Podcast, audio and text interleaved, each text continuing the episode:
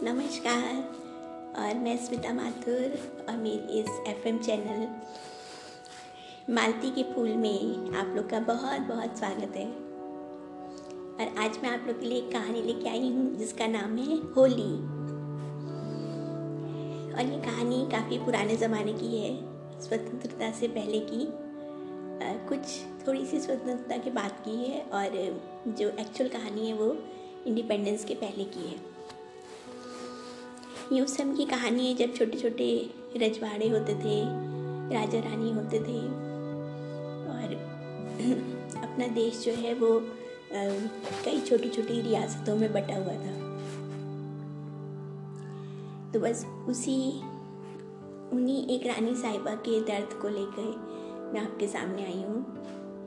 और बस मेरी इस कहानी का नाम है, होली। दूर तक फैला गंगा का पाट नारंगी गुलाबी आसमान और उन्हीं नारंगी गुलाबी रंगों में रंगी गंगा की उफलती लहरें। वो जुलाई अगस्त का समय था और गंगा अपने पूरे उफान पर थी। बड़े बड़े वृक्ष उसमें डूब गए थे। दूर दूर तक फैले हुए हरे हरे शैवाल अब और तीव्र फिसलनी घाट की किनारियाँ। बड़ी मुश्किल से हमारी नाव किनारे पहुँची थी।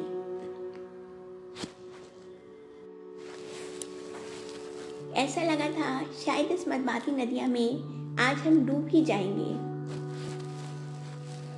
लापरवाही के चलते नाविक ने लग्गी नहीं ली थी। लग्गी एक लंबी सी मोटी बाँस की छड़ी जिससे वो नदी की गहराई नापते थे।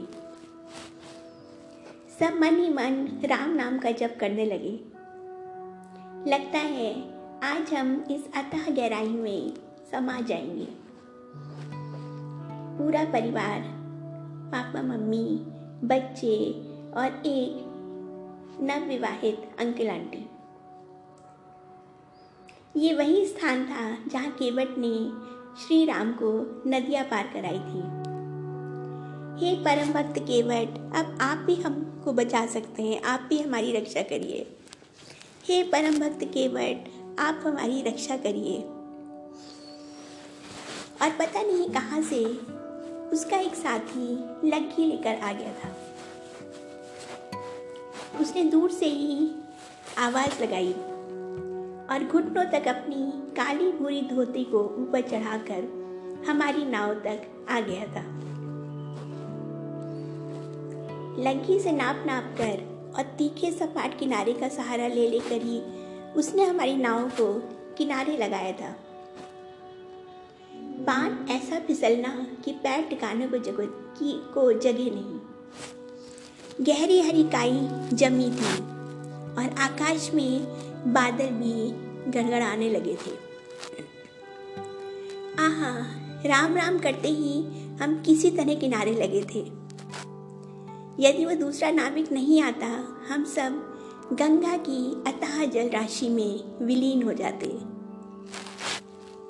शायद राम भक्त केवट ही हमारी मदद करने के लिए आ गया था।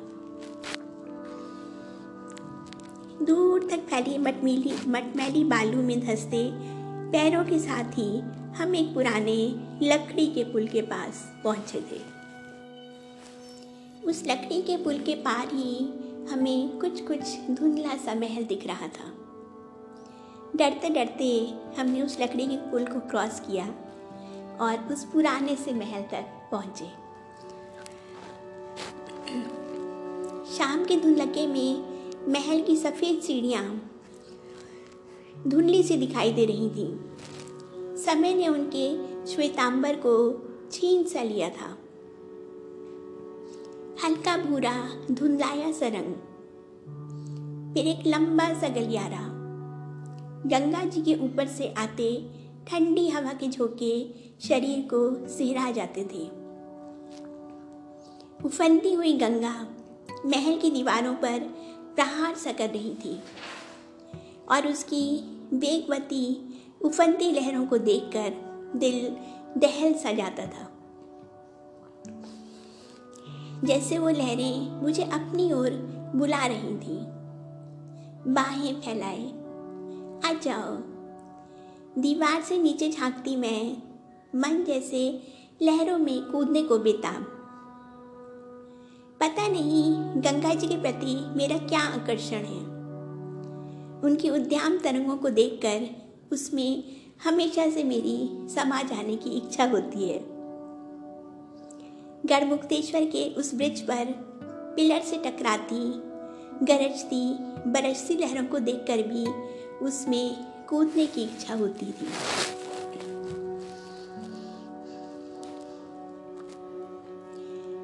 बड़ा सा संगमरमर का आँगन पार कर हम एक लंबे से बरामदे में पहुँचे थे। ढेर सारे बड़े बड़े कमरे।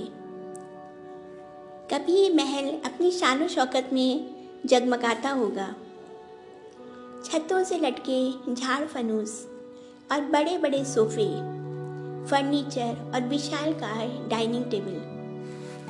लेकिन आज मात्र बरामदे में कुछ बेद की कुर्सियाँ मुरझाई सी पड़ी थी। और खाली कमरे में बड़ी सी डाइनिंग टेबल जैसे मुँह चढ़ा रही थी। राजा वीरेंद्र सिंह और उनके पूर्वजों की बड़ी बड़ी पेंटिंग्स दीवारों पर लगी हुई थी, जो समय के साथ साथ धुंधला सी गई थी। एक पेंटिंग में राजा साहब अपने बंके मूछों के बीच मुस्कुरा रहे थे और उनके पास में एक आलिशान चेयर पर उनकी पत्नी रानी साहिबा विराजमान थी। खूबसूरत, शर्मीली, लाल जोड़े में सजी किशोरी, जिसके अधरों पर लजीली मुस्कुराहट तैर रही थी और आँखों में पति के प्यार के लाल डोरे थे। और अगले कमरे में जो हमने देखा, हम सब स्तंभित हो गए। बड़े से कमरे में एक विशाल काय पलंग पर वो बैठी थी। सफ़ेद झक चादर, सफ़ेद तकिए का गिलाफ और झालर लगे सफ़ेद गोल तकिए। सामने एक बड़ा सा एल शेप का सोफा और पाँच छह बेत की कुर्सियाँ। अद्भुत तेज था उनके चेहरे पर। चौड़ा माथा बड़ी बड़ी आँखें, तीखी नाक और गुलाबी अधर काले घने बालों में उम्र की थकावट झाँक रही थी। जूड़े में गुंदे कुछ सफ़ेद बाल। चौकोर चेहरा जिस पर समय ने अपनी मोहर लगा दी थी। अद्भुत ग्रेस उस खंडहर होते व्यक्तित्व में। पूरी बाहों का सफ़ेद ब्लाउज और बेहद फाइन खादी की बनी सफ़ेद साड़ी। कानों में मोती के स्वर्ण फूल जगमगा रहे थे। और दोनों हाथों में सोने की दो दो चूड़ियाँ। उन्होंने मुस्कुराकर हमारा स्वागत किया। शायद हमारे फ़ोन की खबर, उनको, हमारे आने की खबर, उनको पहले से ही फ़ोन द्वारा दे दी गई थी। अच्छा इंजीनियर साहब, बच्चों को महल दिखाने आए हैं? लेकिन अब क्या बच्चा है? आज से चालीस साल पहले देखते तब समझ आता। और वो फिर मुस्कुरा दी थी। वही ग्रेसफुल मुस्कुराहट। हम सभी मंत्र मुग्ध से उनको देख रहे थे।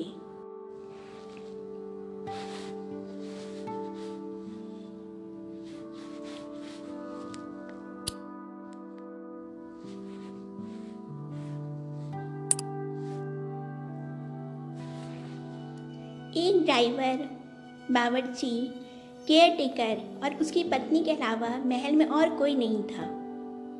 एक बड़ी सी पुरानी कार महल के गैरेज में खड़ी, कभी चलने के इंतज़ार में थी। रानी साहिबा ने हम लोगों के लिए चाय बुलवाई। चांदी की सुंदर केतली और धुंधलाए हुए से कप प्लेट। मिठाई, फल और नमकीन काजुओं से ट्रे सजी थी। हम बच्चे मुक्त दृष्टि से उनको देख रहे थे। और प्लेट में रखे नमकीन काजुओं को भी खा रहे थे। बातें करते करते अचानक ही रानी साहिबा अतीत में पहुँच गई। उनकी आँखों में सपने से तैरने लगे थे। जब मैं इस घर में शादी होकर आई थी, सोलह वर्ष की अल्हड़ किशोरी। मेरे डैडी अंग्रेज़ों के ज़माने के कमिश्नर थे। मॉडर्न और सुलझे हुए। माँ भी पढ़ी लिखी और बेहद स्मार्ट थी। मैं उनकी अकेली, लाडली बेटी। शुरू से कॉन्वेंट में पढ़ी हुई। एक अंग्रेज़ी गवर्नेंस मुझे इंग्लिश पढ़ाने आती। उन्होंने ही इंग्लिश पैम्फलेट से देख देख कर मुझे कार्डिगन और स्वेटर बनाने सिखाए थे। क्रॉस स्टिच की खूबसूरत कढ़ाई घर में टेलर आता, जो खूबसूरत मॉडर्न ड्रेसेस सिलता। फ्रिल वाले गाउन्स लॉन्ग और शॉर्ट स्कर्ट्स और कभी कभी पहनने के लिए चूड़ीदार कुर्ता और लहंगा चुन्नी। मम्मी एक से एक लेटेस्ट ड्रेसेस मेरे लिए सिलवाती। तितली सी मैं डैडी की बड़ी सी कोठी में घूमती। बड़े से खूबसूरत गार्डन में एक तरफ़ बैडमिंटन कोर्ट बना था। वाइट कलर वाला ब्लाउज और शॉर्ट वाइट स्कर्ट पहनकर मैं अपनी एक अंग्रेज़ फ्रेंड के साथ बैडमिंटन खेलती। मैं गणित में भी बहुत तेज थी। फिलॉसफी और अंग्रेज़ी के साथ मैंने गणित भी ले रखा था। और मेरे हायर सेकेंडरी में अच्छे नंबर आने के उपलक्ष्य में पापा ने एक बड़ी सी पार्टी की थी। गार्डन के पेड़ों को रंग बिरंगी लाइट से सजाया गया था। भीगी हुई हरी धूप पर दूर दूर टेबल और उनके चारों ओर कुर्सियाँ सजी थी। दो तीन बड़ी बड़ी डाइनिंग टेबल्स पर सफ़ेद चांदी बिछाकर प्लेट्स और खाने के डोंगे सजाए गए थे। महँगी खूबसूरत क्रॉकरी और कटलरी छुरी कांटे और सलाद से सजा स्वादिष्ट भोजन। शाही पनीर, दम आलू और दही बड़े। गरम गरम पूरियाँ और तंदूरी रोटियाँ सिक कर आ रही थी। सफ़ेद टोपी लगाए बैरे। लोगों की गहमे गहमे थी और मैं उस भीड़ में राजकुमारी के समान सच कर घूम रही थी। गुलाबी, रेशमी फ्रिल वाला गाउन, जो मम्मी ने खास इस अवसर के लिए बनवाया था। ऊँची हील वाली वाइट सैंडल, नाजुक हाथों, कानों और गले में मोती के कण फूल, लॉकेट और ब्रेसलेट, और मेरे घुंघराले बालों की ऊँची पोनी में लगा वाइट क्लिप। लंबी, चौड़े कंधों, तीखे नैन नक्श और बेहद गोरे गुलाबी रंग वाली मैं अलग ही चमक रही थी। और उसी में आए थे राजा वीरेंद्र सिंह। उम्र लगभग उनतीस तीस वर्ष। लंबे चौड़े और शेरवानी कुर्ते में सजे। चौड़ा चेहरा, गोरा रंग बड़ी बड़ी बोलती आँखें और बंके मूछे। वो जितनी अच्छी हिंदी बोलते उतनी ही अच्छी इंग्लिश भी। सभी बड़े बड़े लोग उनसे आकर हाथ मिला रहे थे। शहर के कलेक्टर एसपी और अन्य बड़े अफसर। मेरे बेहद गौरवशाली पिता जो कमिश्नर के पद पर पदस्थ थे राजा साहब से हंस हंस कर बात बात कर रहे थे। और राजा साहब हम्म, राजा साहब की मुक्त दृष्टि मेरा पीछा कर रही थी। मुश्किल से 16-17 साल की उम्र में अपनी कद काठी के कारण मैं 22-23 साल की लगती। उनकी मुक्त दृष्टि को शायद मम्मी ने पहचान लिया था और बड़े उत्साह से मेरा परिचय राजा साहब से कराया था। जिस समय अधिकतर लड़कियाँ निरक्षर होती थी मेरा हायर सेकेंडरी होना बहुत बड़ी बात थी, और वो भी गणित विषय के साथ में।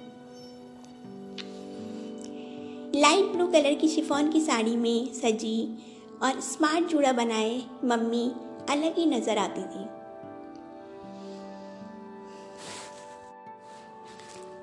और फिर सब कुछ बहुत तेज़ी से हुआ। राजा साहब के घर से मेरे लिए विवाह का पैगाम आया था। मम्मी पापा फूले नहीं समाये थे और मैं जैसे सपनों के पंख लगाकर उड़ने लगी थी। आनंद फानन में ही देव उठने ग्यारस के दिन मेरा विवाह हो गया था, नवंबर के सुंदर से मौसम में। पहले भी मैं फैज़ाबाद के कमिश्नर की बेटी थी, लेकिन अब मैं काला काकड़ की रानी साहिबा हो गई थी। मेरे पापा की कोठी भी बहुत बड़ी थी, लेकिन राजा साहब का महल कई एकड़ में फैला हुआ था।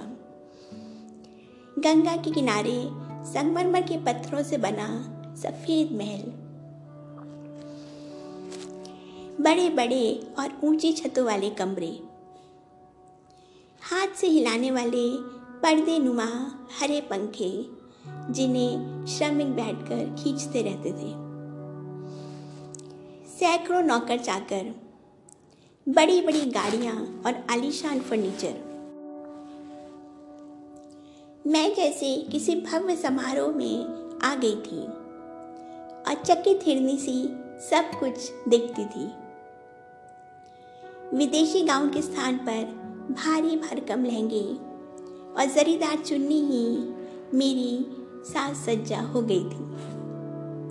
ऊपर से नीचे तक गहनों से लदी मैं कभी कभी घबरा जाती। बचपन से मेरे साथ रही मेरी सेविका, देवकी भी मेरे साथ आई थी, जो मेरी सेविका भी थी और मेरी बहुत प्यारी सहेली भी। वो मेरा बहुत ध्यान रखती। राजमाता भी मुझे बहुत प्यार करती। उनकी अकेली, लाडली बहू। जब कभी मैं भारी भरकम गहनों और लहंगों से परेशान हो जाती, देवकी धीरे से मुझे रात को मेरा रेशमी गाउन पहना देती। माँ ने कितने ही बक्से भरकर मेरे लिए कपड़े बनवाए थे, जो वैसे ही रखे हुए थे। जॉर्जेट, शिफॉन और रेशम की साड़ियाँ, स्टाइलिश सितारों जड़े ब्लाउज और कई रेशमी गाउन्स और चूड़दार कुर्ते। लेकिन वो सब ऐसे ही रखे रह गए थे। राजमहल के परंपरावादी वातावरण में मैं भारी साड़ियों और लहंगों से घिरी रहती। लाल, हरी, पीली बैचनी साड़ियाँ। इन सब के बीच बस राजा जी का अनोखा प्यार ही मुझे जीवनी शक्ति प्रदान करता था।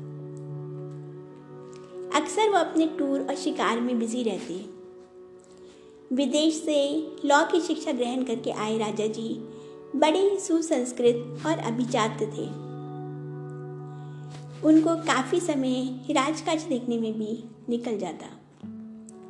फिर धीरे धीरे मैं राजमहल के वातावरण में एडजस्ट होती चली गई थी। ये 1940 के आसपास का माहौल था।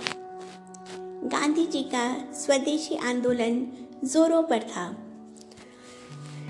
देश में जगह जगह अंग्रेज़ों भारत छोड़ो के नारे लगाते, जुलूस निकलते रहते। इस स्वाधीनता के आंदोलन का प्रभाव राजा जी पर भी स्पष्ट दिखने लगा था। उनके बहुत से क्रांतिकारी मित्र आकर महल में छुपते। महल से उनको बारूद, गोलियाँ और बंदूकें सप्लाई की जाती। राजा जी के चचेरे बड़े भाई भी क्रांतिकारी थे। और इसी के चलते राजमहल का विलासमय जीवन छोड़कर वो गरम दल में शामिल हो गए थे।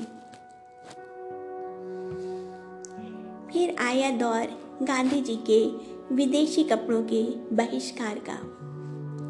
जगह जगह विदेशी कपड़ों की होली जलने लगी। विदेशी वस्त्रों को छोड़ दो सूत काटो खादी पहनो ये गांधी जी का नारा था।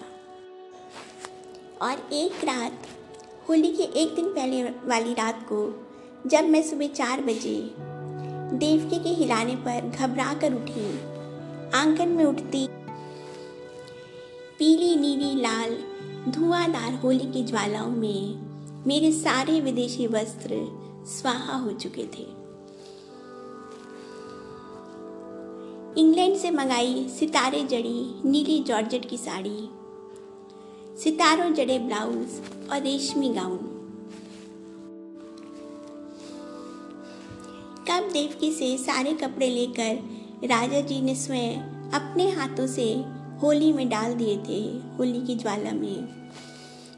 मुझे पता ही नहीं चला था। मैं सन्न रह गई थी और मेरा चेहरा डर और दुख से सफ़ेद पड़ गया था।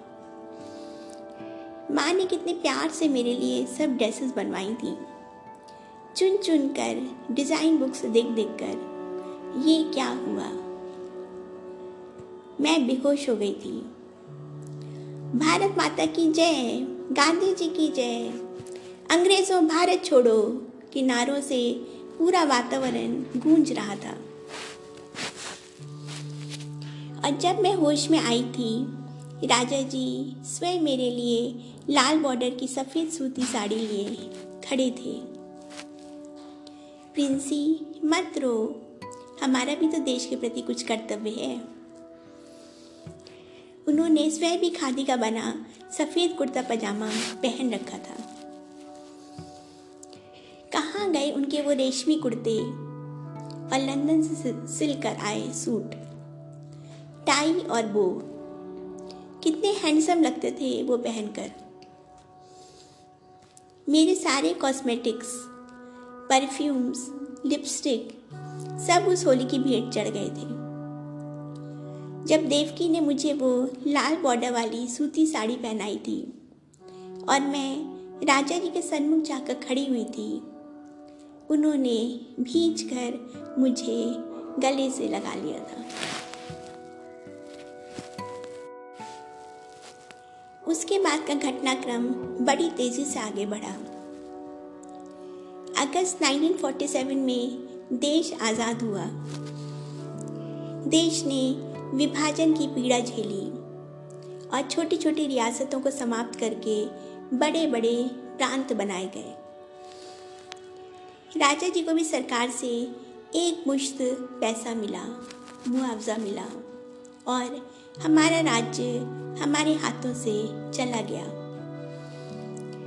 प्रजा अभी भी राजा साहब को सम्मान देती थी, लेकिन वो वो शान शौकत कहाँ रही? धीरे धीरे महल का बहुत सा सामान नीलाम हो गया। इस झटके को राजा जी सहन नहीं कर पाए थे और बीमार रहने लगे थे। आज़ादी तो मिली लेकिन उसके साथ में बहुत कुछ खो भी दिया था हमने।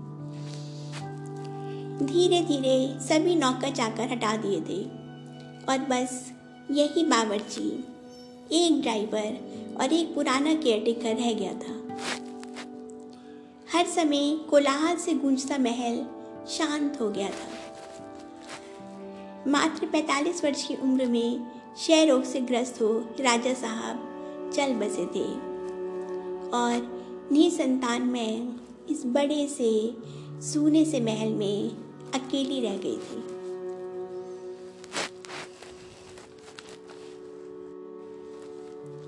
राजा जी को अनन्य प्रेम करने वाली रानी साहिबा की आँखों में आँसू झिलमिलाने लगे थे।